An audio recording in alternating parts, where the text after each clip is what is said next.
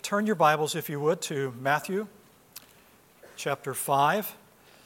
We're going to skip out of Numbers tonight.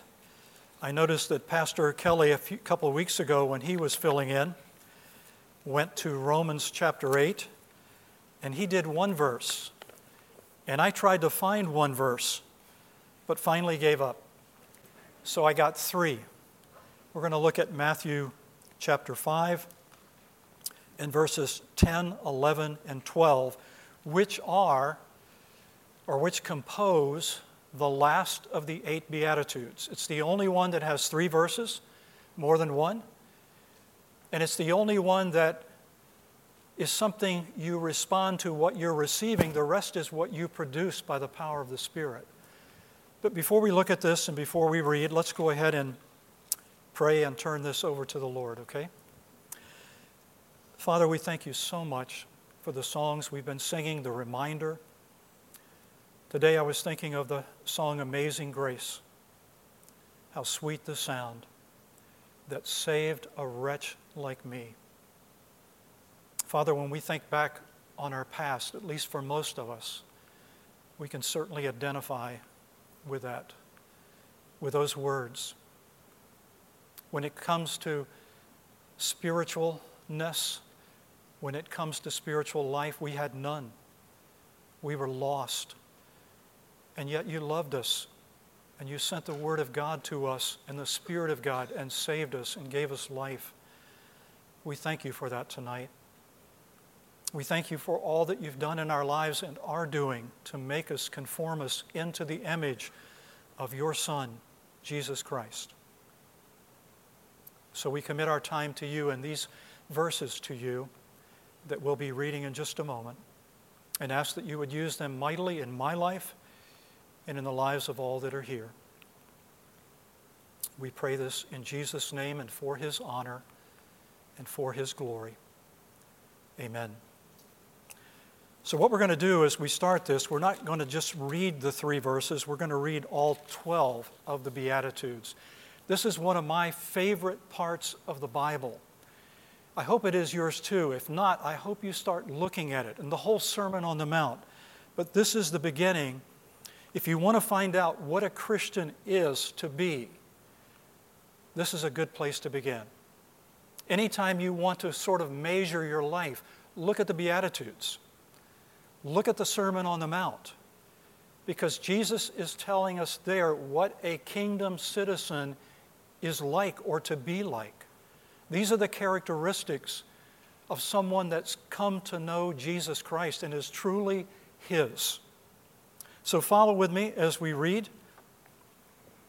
And uh, we'll start with verse 1 of chapter 5. And when he saw the multitudes, he went up on the mountain. And after he sat down, his disciples came to him. And opening his mouth, he began to teach them, saying, Blessed are the poor in spirit, for theirs is the kingdom of heaven. Blessed are those who mourn, for they shall be comforted. Blessed are the gentle, for they shall inherit the earth. Blessed are those who hunger and thirst for righteousness, for they shall be satisfied. Blessed are the merciful, for they shall receive mercy. Blessed are the pure in heart for they shall see God. Blessed are the peacemakers, for they shall be called sons of God. Now, that was, that was good so far, right? Seven things that the Spirit of God is producing in us and make, turning our lives into as one who belongs to Christ. Characteristics of a, of a true Christian. But then comes verse 10 Listen to what follows. They're all about the same issue. Blessed are those, number eight, who have been persecuted for the sake of righteousness, for theirs is the kingdom of heaven. Blessed are you when men cast insults at you and persecute you and say all kinds of evil against you falsely on account of me. Rejoice and be glad, for your reward in heaven is great. For so they persecuted the prophets who were before you. How many of you really like those last three verses? Blessed are you who are persecuted when men speak all kinds of evil about you and insult you, and maybe worse. I think what Jesus is saying here, and I see the relation of the seven first of these Beatitudes with this one, is that if you're living this way, if you are becoming more like Jesus Christ, because you started out with poverty in spirit, I, I see a progression in these seven, progressing from acknowledging to God, I'm lost, I am weary and heavy laden. Jesus said, All who are weary and heavy laden, please come to me. I will give you rest, and I will give you rest for your soul. So these seven begin with a man who needs rest, a man that recognized, or a woman that they are, when it comes to spiritual life, they're paupers. They are absolutely lost and they need a Savior. And then it progresses from there. Blessed are those who mourn. What do you do when Christ first brings you to Himself? I can remember in my days, first year I was in the Air Force and my wife and I were married, coming to know the Lord and realizing immediately after He did a work in my heart I needed to get to a right church. I needed to repent of sin. I needed to change my life by His grace. So, what's the next thing? They mourn, and they shall be comforted. And then, because He comforts us and because He begins to change us, we become gentle, or another way to translate that would be humble. We become humble with other people because we realize what God has done with us and we shall inherit the earth. Humility. Isn't it interesting? Jesus talks about his own humility, and he wants us to be humble, not to value ourselves, but to value him. And I think it says, when it says, he shall inherit the earth, I believe he's probably looking forward to the new heavens and the new earth, that that is going to be a certain thing for you when humility is a characteristic of your life. Are you humble? Do you hold yourself in low esteem and see others as more important than yourselves? And then comes hungering and thirsting for righteousness and they shall be satisfied. When you hunger and thirst for righteousness and you want your life to be changed and become like Christ, He ministers. He does a work in you. And then comes mercy. Blessed are those who are merciful, for they shall receive mercy.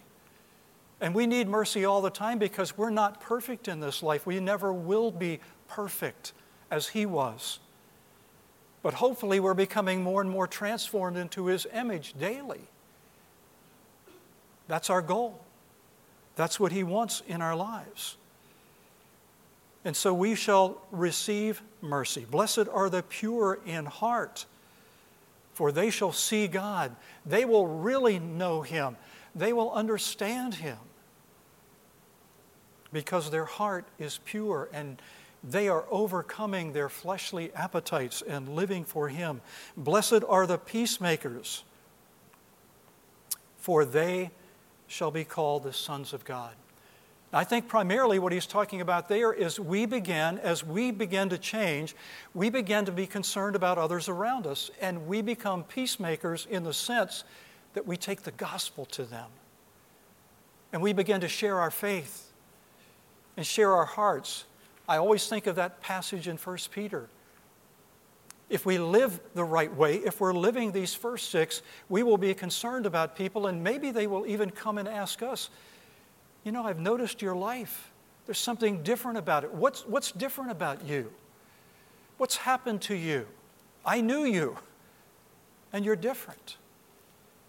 And we have an opportunity to share the gospel and tell them what's different, that Christ has changed our lives. But then when you start putting all of those seven together, which seem progressive in the way you develop in the Christian life, what does he say is going to happen to you? If you begin to be like Christ, what the Bible says is you're going to be treated the same way he was treated. How was he treated? What does the Bible say? They began to accuse him. You do all your works by the power of Satan. The Son of God was told that. You do all your works by his power. You violate the Sabbath. You heal on the Sabbath. You don't really love the Lord. You do all of these things. And the next thing they're doing is plotting to kill him, to get rid of him, because he is pointing the finger of righteousness at them and saying, You guys just care about yourselves. You, you take widow, money from widows. You do all kinds of evil things. You don't care about righteousness. And the next thing, he is brought before Pilate and he is beaten, he is scourged, he has huge nails hammered through his hands and his feet, and he's hung on a cross. This is how Christ was treated by this world, by those that were not his. And then we get to these verses 10 through 12, and Jesus is saying, Blessed are those who have been persecuted for the sake of righteousness, for theirs is the kingdom of heaven. What's the final proof? Persecution. Persecution. Suffering receiving the kind of things that our Savior received. How many want to volunteer for that course? How many want to go out and begin to experience that? I don't know how you feel about this country we're living in, but at my age and having been around a while and seeing what it was like when I grew up and seeing what it is now, there are changes, folks. There have been major changes in Australia major changes in Canada for Christians. They can't say things that the Bible says anymore, or they could end up in jail. How long will it be in this country before we could go to jail for saying what the Bible says? For being like Christ? For talking about what it is to be one who believes in biblical marriage between a man and a woman? Did you happen to see John MacArthur, John MacArthur recently when he was in his second service? I saw this online a few weeks ago. He was introducing both services a sermon out of Ephesians 5 on biblical marriage. And he told the congregation at the beginning of that service, This is what I'm preaching on, and I'm going to give you God's view. And in the second service, when I was listening to that part, he said, in the first service, when he said that, a bunch of people from all over the auditorium got up and walked out. They did not want to stay and hear him preach what God said about marriage in John MacArthur's church. And then he went on to say if some of you are like that in this service, you are free to leave. You are free to go. He wanted to preach what Christ wanted to preach, and he had people leave. Some of you have shared with me what it's like in the workforce today.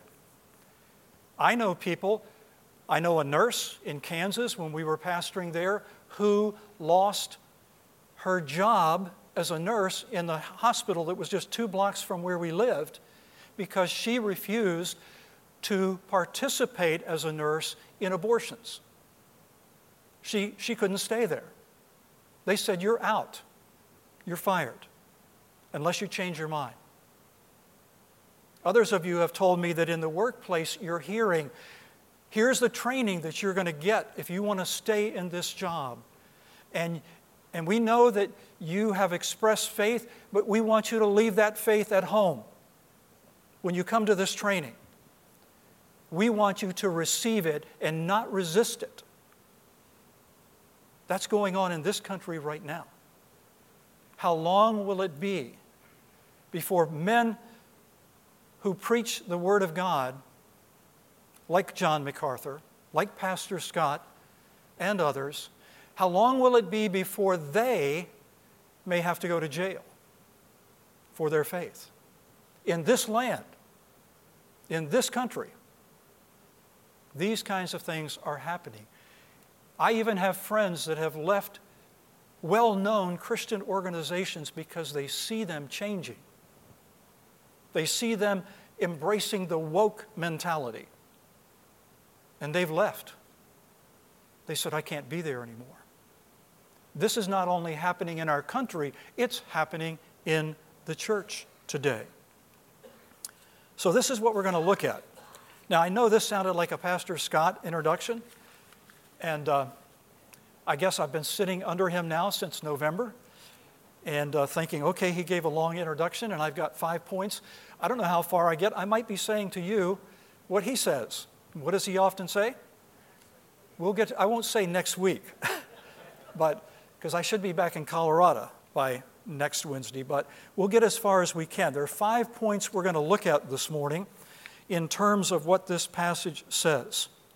Five points.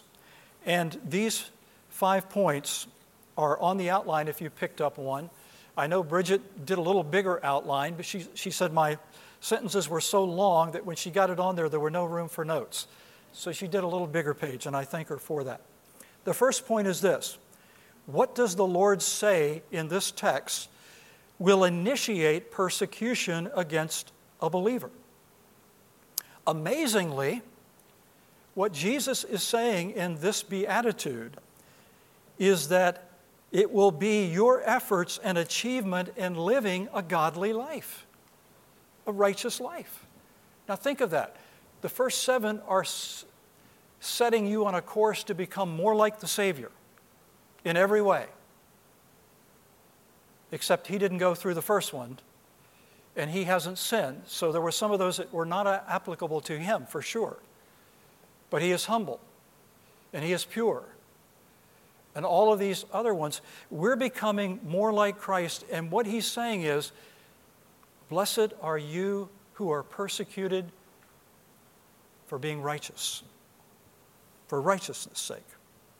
Yours is the kingdom of heaven. Isn't that amazing? Persecution is not going to come to you if you are not living that life, at least from the world, but it will come to you. He says in verse 11, if you do things and you are persecuted on account of me. If you're speaking up for Christ, if you're saying, I'm a Christian, persecution is going to come your way. So if you're living as He lived and living as He commanded you to live, why would others be hostile? Wasn't He the most loving person that ever lived? Yes, He was, without a doubt. Yet His love included pointing out need, pointing out sin, pointing out God and His righteousness and the kingdom and talking about how to enter that kingdom. And that's what made people mad and hostile. That's what made the Pharisees and the scribes mad when he said, You guys are lost. You don't know the Lord. You're on your way, and he used these words, to hell. Can you imagine a preacher saying that today? Jesus said it. But he loved so much that he was willing to lay his life down and willing to tell the truth so that people would come and be saved and repent and turn from their, their sins. All are lost and under judgment, and they need the gospel. And the first point of the gospel is you're lost, you're a sinner, you need to repent and turn from your sins. Unbelievers don't like to hear that. And they don't like the people who bring them that message. So, as you begin to live out the Beatitudes, which Jesus says is the way to blessing from God, know this that in the world, you are going to be hated as he was. How many of you have ever heard of Friedrich Nietzsche? Anybody? He was a German, lived in the 1800s. And by the way, his father and grandfather, Nietzsche's father and grandfather, were Lutheran pastors in Germany. I think probably he was one of Adolf Hitler's favorite guys to read, without question, in Germany. Listen to just a few comments about his life. He called himself, by the way, the Antichrist, Nietzsche. That was in his bibliographical data. He is the Antichrist. And he wrote a book entitled The Antichrist. So let me read just a few things so you get a feel for this man. It, in it, in this book, he defines what is good as all that heightens the feeling of power. Did you get that? That's all that's good. That heightens the feeling of power, the will to power, power itself. And what is bad is all that proceeds from weakness. Consequently, in answer to his own question, what is more harmful than any vice? He replies, active sympathy for the ill constituted and weak Christianity. He sees Christianity as a religion of pity instead of a religion of power. So, nothing in our unhealthy modernity is more unhealthy than Christian pity. He despises the Christian concept, conception of God. God as God of, of the sick, as a spider, he says. In the entire New Testament, there is only one solitary figure that he said he was obligated to respect. Who do you think it was? Anybody know? Pilate. It was Pilate. That's the guy out of the New Testament that he respected. Jesus, by contrast, he disdains as God on the cross and Christianity as mankind's greatest misfortune. The cause of his venom is plain. The ideal that Jesus commended is the little child. He lent no support, whatever to Nietzsche's commendation of the Superman. So Nietzsche repudiated the whole value system of Jesus. I condemn Christianity, he wrote. I condemn it. The Christian church has left nothing untouched by its depravity. It has made of every value a disvalue. This man died in the late 1800s. That was going on in Germany before Hitler came along. And there are people like that today. More and more and more. And I would imagine we're going to see that happen in this country if it continues down the path that it's going. If you are not experiencing persecution today in your life, it's because of a couple of reasons. Number one, it could be that it's because this nation hasn't advanced as far as it's going to go yet. Could be that the place that you work hasn't advanced that far, or your neighborhood. But how long will it be before those days come? Notice I said yet, because we're seeing the signs all around us without revival, without a change in this country. Where are the Billy Grahams for today? You seen any? Are there any preaching on TV? Are there, are there any mass rallies asking people to come and to hear the gospel? We don't see that today. I saw it all the time when I grew up. I was saved because I watched one night, unexpectedly, a Billy Graham crusade on television that I never planned to watch. And it was over. I was in the back bedroom on my knees praying that Christ would forgive my sins and turning to Him in repentance and faith and accepting so great salvation. Where are men like that today? Many of you could tell stories of your own. Some of you have said to me, I'm experiencing all kinds of things in my job. I am seeing people turn against the Christian faith. There's another reason that you may not be receiving persecution at this time, and it's because you're not living so as to attract it. Are you living according to the Beatitudes? Are you living like Christ, which Nietzsche hated? A father and a grandfather that were pastors in the Lutheran church? And that's where he ended up. If we are living out the Beatitudes, Jesus is saying, persecution on account of me is coming your way. Might come from your family, one of you, even tonight, told me about some persecution they're feeling from a family member who's turned away from the faith and the gospel. Others of you may have other stories, but those things are happening. Listen to these three verses, and I'm just going to read them. They're just short verses regarding Christians and suffering and its importance. Romans 8 17. We are fellow heirs with Christ. Wow, great. Preach it. But there's an if clause that follows. You know about those if clauses? If indeed we suffer with him in order that we be glorified with him. Wow, what's the if clause saying? We're fellow heirs with Christ if we suffer with him in order that glorification will follow. You're not willing to suffer with him? Nobody told you that when you were saved? It's part of the Christian experience and life. Listen to Philippians 1:29.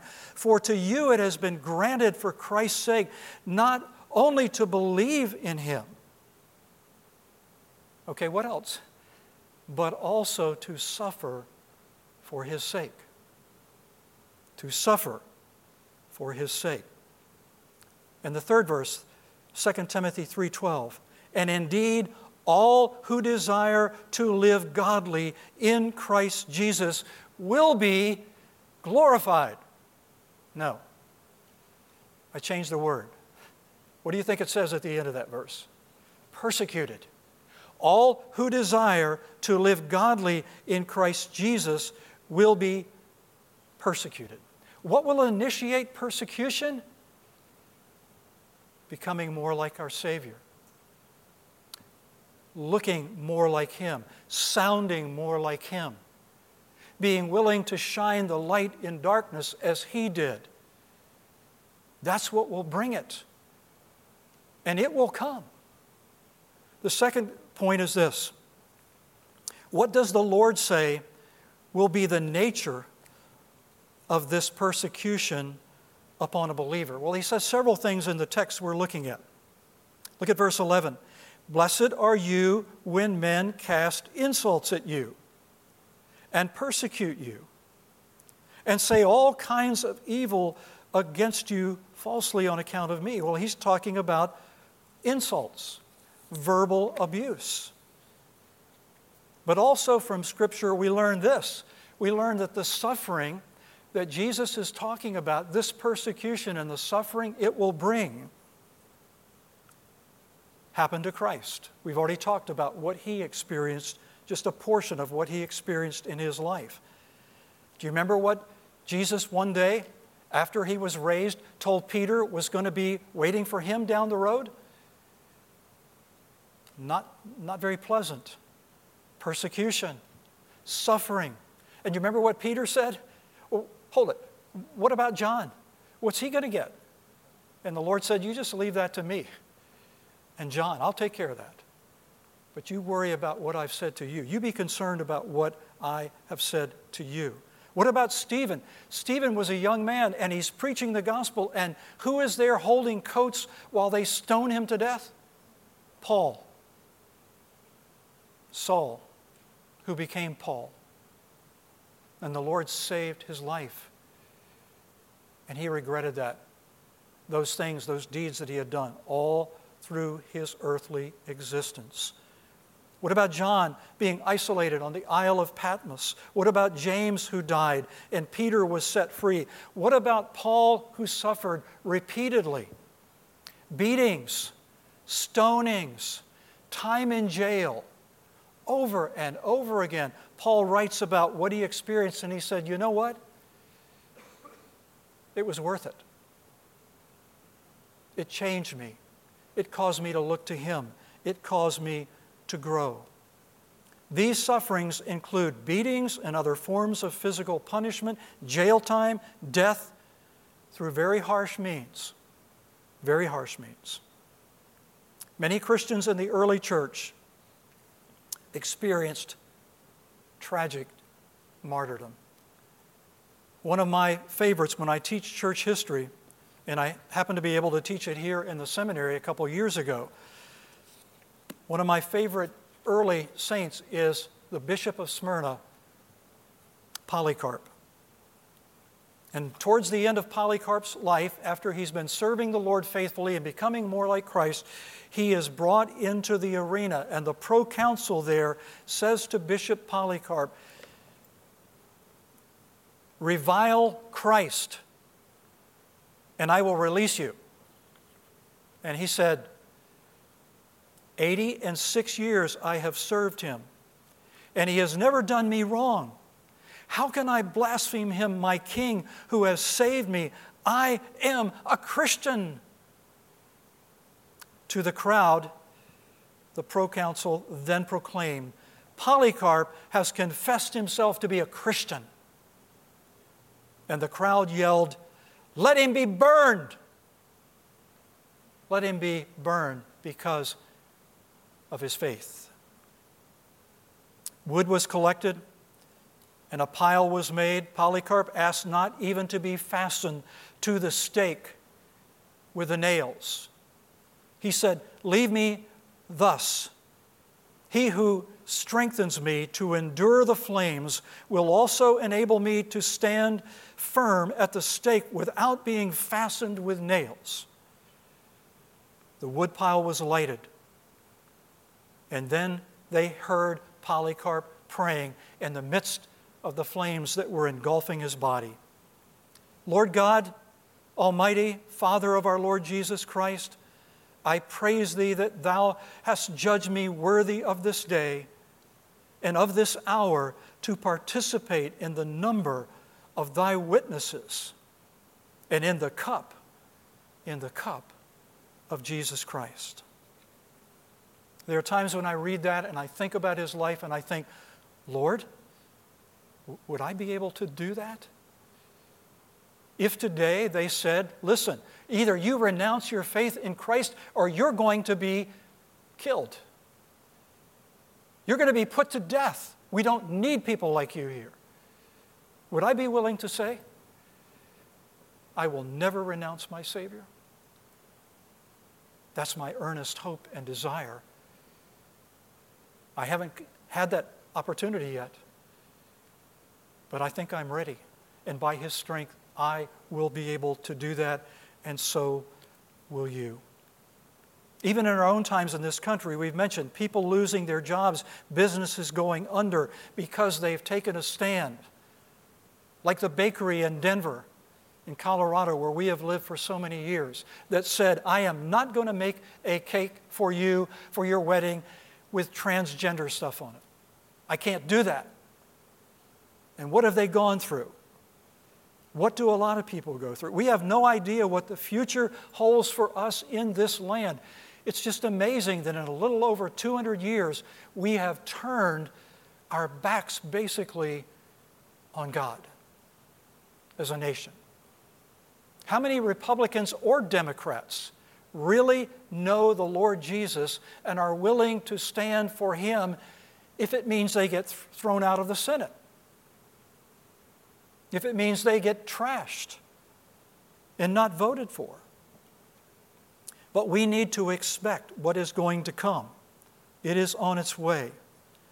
It's going to be hard, and we as believers need to be ready and aware that no believer is exempt from this kind of response in the midst of persecution, no matter what it means, no matter where it comes from. Number three, why has the Lord made this persecution a part of his plan for the believer? Number one, it is a test that once successfully passed will prove our faith. Peter writes this in 1 Peter 4:12. Beloved, do not be surprised at the fiery ordeal among you, which comes upon you for your testing. Oh, what I'm going through is, is a test? That word in the Greek language has two different ways of being translated. One is to translate it temptation, the other is to translate it test or trial. Now, obviously, in this context, it means Peter's writing about the Lord is testing us by letting us be persecuted. He's testing us. Temptation is a solicitation to evil. That comes from Satan. God doesn't tempt anyone, James says. Remember James 1? God doesn't tempt anyone. He doesn't solicit evil out of us. He was the one that worked with Abraham. He said, Abraham, I want you to get your son Isaac, your only son, who came late in your life, and I want you to take him up to Mount Moriah, and I want you to sacrifice him. Who was the promise to come from? Through Isaac, your son. Jesus Christ was to come through the line of Isaac. And here is Abraham going, What do I do? He was being tested.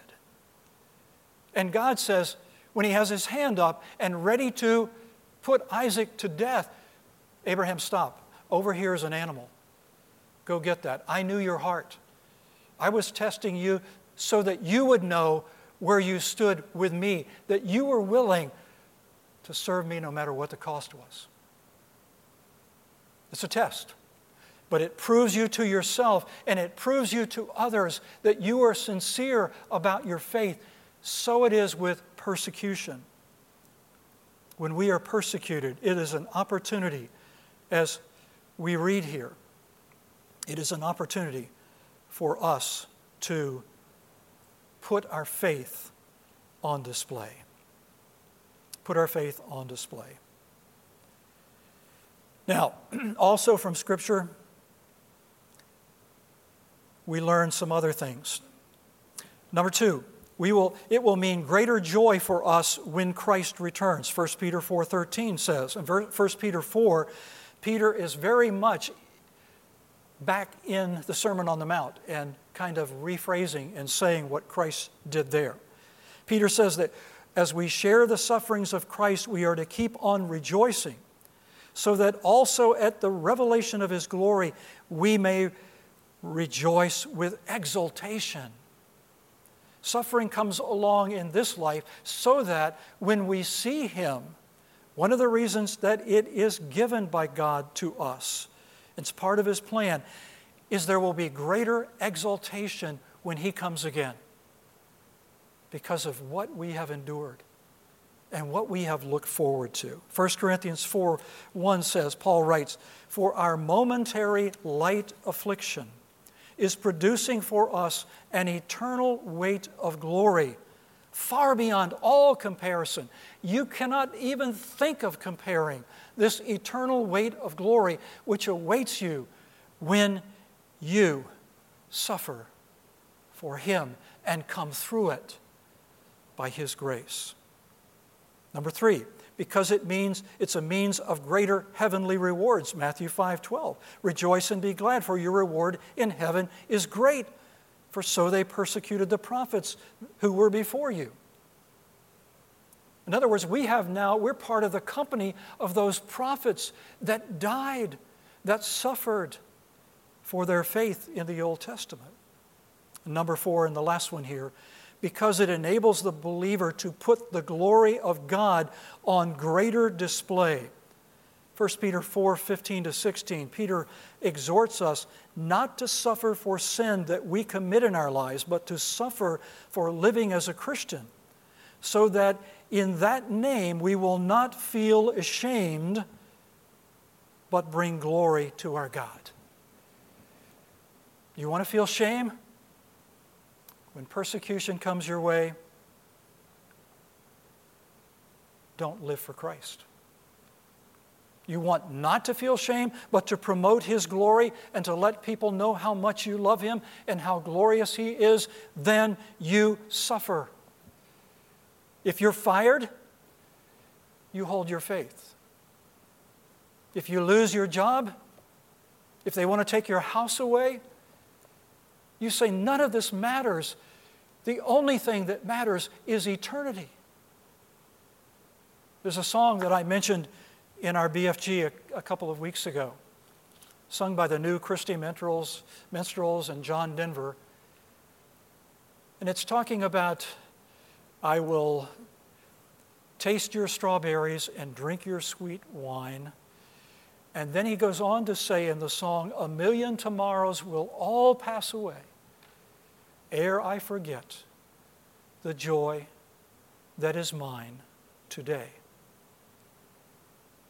What he's saying is in the song, the joy of being there with this individual and partaking of the fruit of the vine and spending that time together, a million tomorrows will all pass away ere I forget the joy.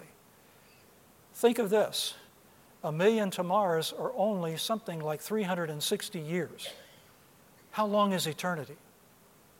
That's like one day in eternity. You want to have the fullest joy in heaven? You want to live to put the glory of God on greater display in this life? You must be willing to suffer if it means you lose everything your job, your family, your life for Christ. This is serious. And the times we living in, we are living in are getting serious. Number 4. What has the Lord promised to believers in order for them to endure this persecution? What has He told us that He will do for us and give us when we are persecuted? First of all, the knowledge that when we suffer for righteousness and on account of His name is planned by Him.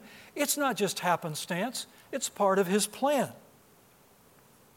and it's for our eternal good. Do you remember what Pastor Kelly Smith said a couple weeks ago? He was out of that one verse, Romans 8 28. Remember what he was saying? All things work together for good. Not all things are good. All things work together for good to those who love him and are the called according to his purpose. Remember that? All things do work together for good. When your eyes are on the Lord and you know that He is over all things and that what happens to us is allowed by Him, it is planned by Him, and He will be with us. And He will give us the courage and endurance as He did Polycarp to say, I don't even want to be nailed to these boards. I will stand here for His glory and for His sake. In light of that knowledge, we can completely trust Him. He's sovereign. He has promised to bless us exceedingly while we go through suffering. Matthew 5:10. He will make us truly happy in the spirit.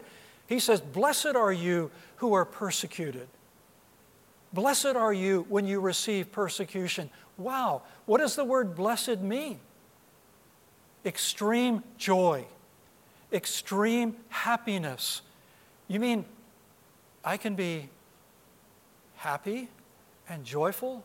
He will do that in me when I'm being persecuted for the sake of righteousness? Yes, He will. He is sovereign, and He will be there. Blessed are those who have been persecuted for the sake of righteousness. And He will be with us whatever comes our way and He is sufficient for every ordeal and trial. I'm going to read to you just four verses. If you want to turn there, you can. Romans chapter 8, where Pastor Kelly was. And he might have even have written these as well, but I think it'd be good to hear them again tonight. Verse 35 to 38 of Romans 8. Who shall separate us from the love of Christ? Shall tribulation, or distress, or persecution, or famine, or nakedness, or peril, or sword? Just as it is written, For thy sake we are being put to death all day long. We were considered as sheep to be slaughtered. But in all these things, we overwhelmingly conquer through Him who loved us. For I am convinced that neither death, nor life, nor angels, nor principalities, nor things present, nor things to come, nor powers, nor height, nor depth, nor any other created thing shall be able to separate us from the love of God, which is in Christ Jesus our Lord. I love those verses, and they're so appropriate to answer the question why? Why is He allowing people that He died for, that He loved, to go through this? Because it's in His plan, and we can grow and become even more like His Son and experiencing great joy and wonder in heaven when He comes again. The last point is this what is to be the believer's response when suffering persecution? He tells us very clearly, doesn't he, in, in verse 12? Rejoice and be glad. Rejoice and be glad, for your reward in heaven is great. What's our response when we're suffering, when people say things at the office about us and say it falsely? and accuse us because they don't like us, because they know our stand, and, and, and we, they know that we will speak out for righteousness and not just be mamby-pamby over it. We're going to speak out what our convictions are. Rejoice even when they come against us, and be glad. Not in the evil that they are doing, nor the one who is doing it but rejoicing in God's goal for the suffering in our lives.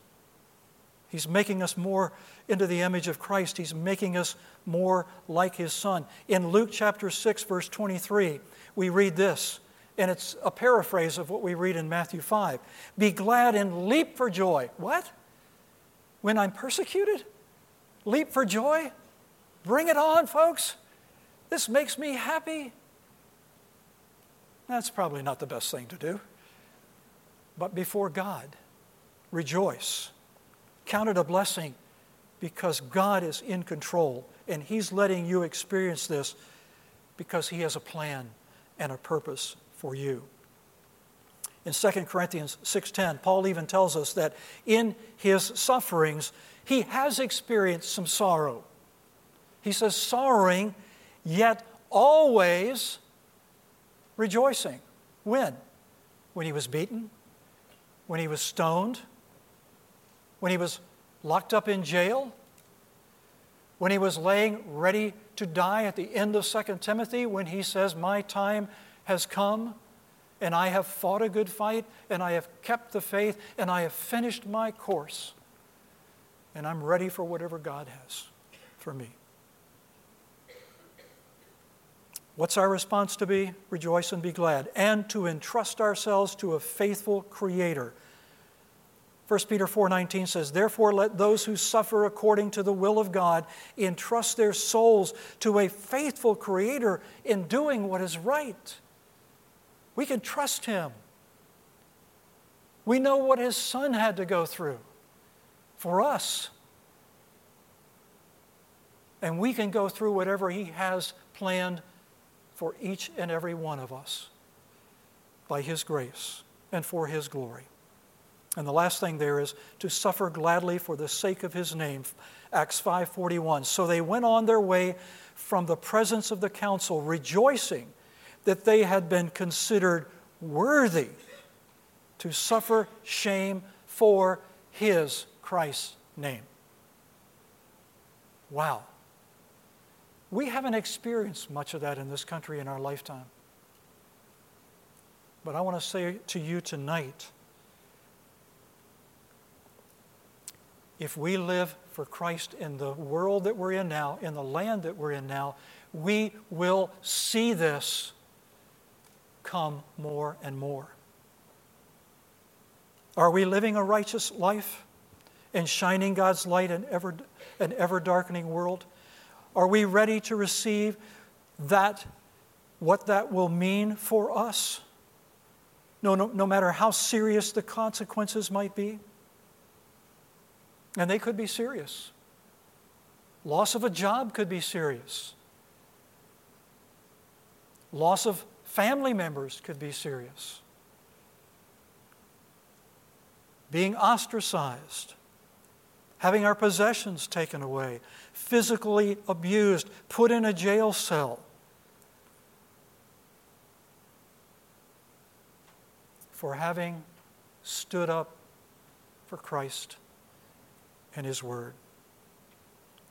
I'm not only asking you tonight these kind of questions, I'm asking me. I'm asking me.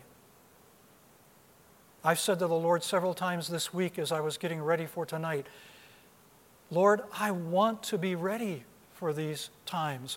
I want, I'm saying to you now, I will give my life for you. I want to do that if it's required. We're not to run out and, and try to become martyrs, but if that is required of us, Lord, I want to become what you want, and you will be with me. And the reward will be great, and I will exult like I never have before in my life.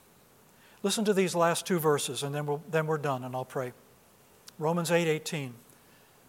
Paul says, for I consider the sufferings of this present time are not worthy to be compared to the glory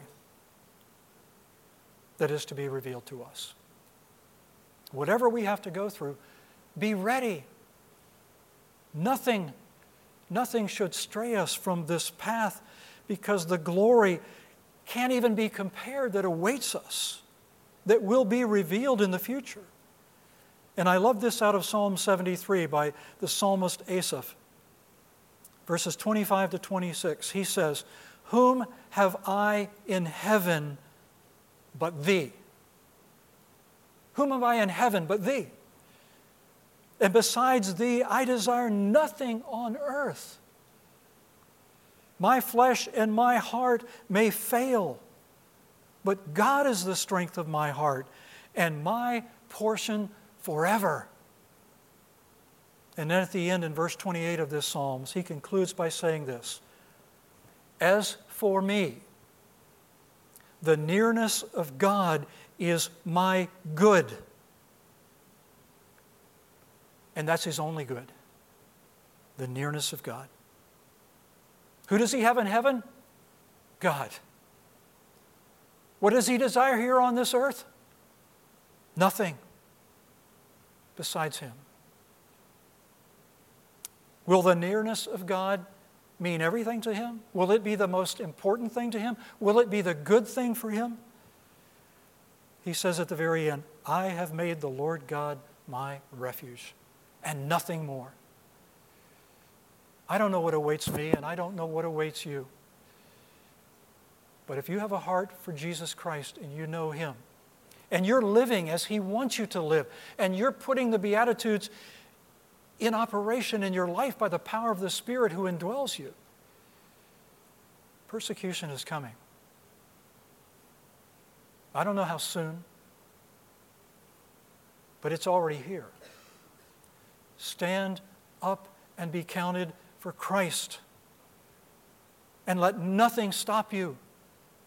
Be like Polycarp and say, I have trusted him, I have lived for him all my life since he brought me to himself, and I will not turn against him now. I will not. No matter what.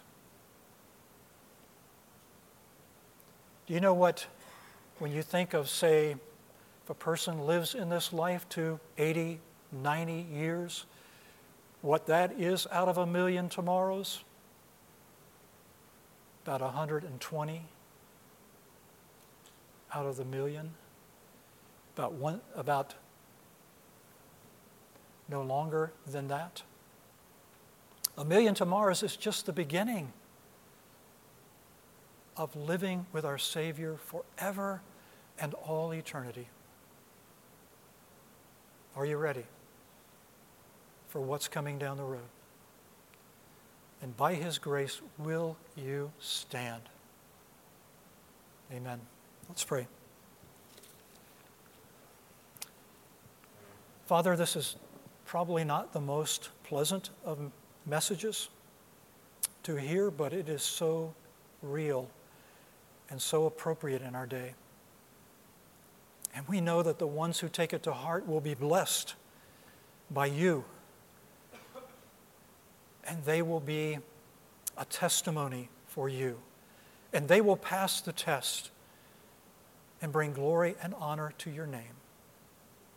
Strengthen us in the inner man. Prepare us for the days which are coming. Help us to be more like your Son. And help us to long for the day in which a million tomorrows will just be the beginning. Just the beginning to be with our Savior and all of our loved ones in the faith who've gone before.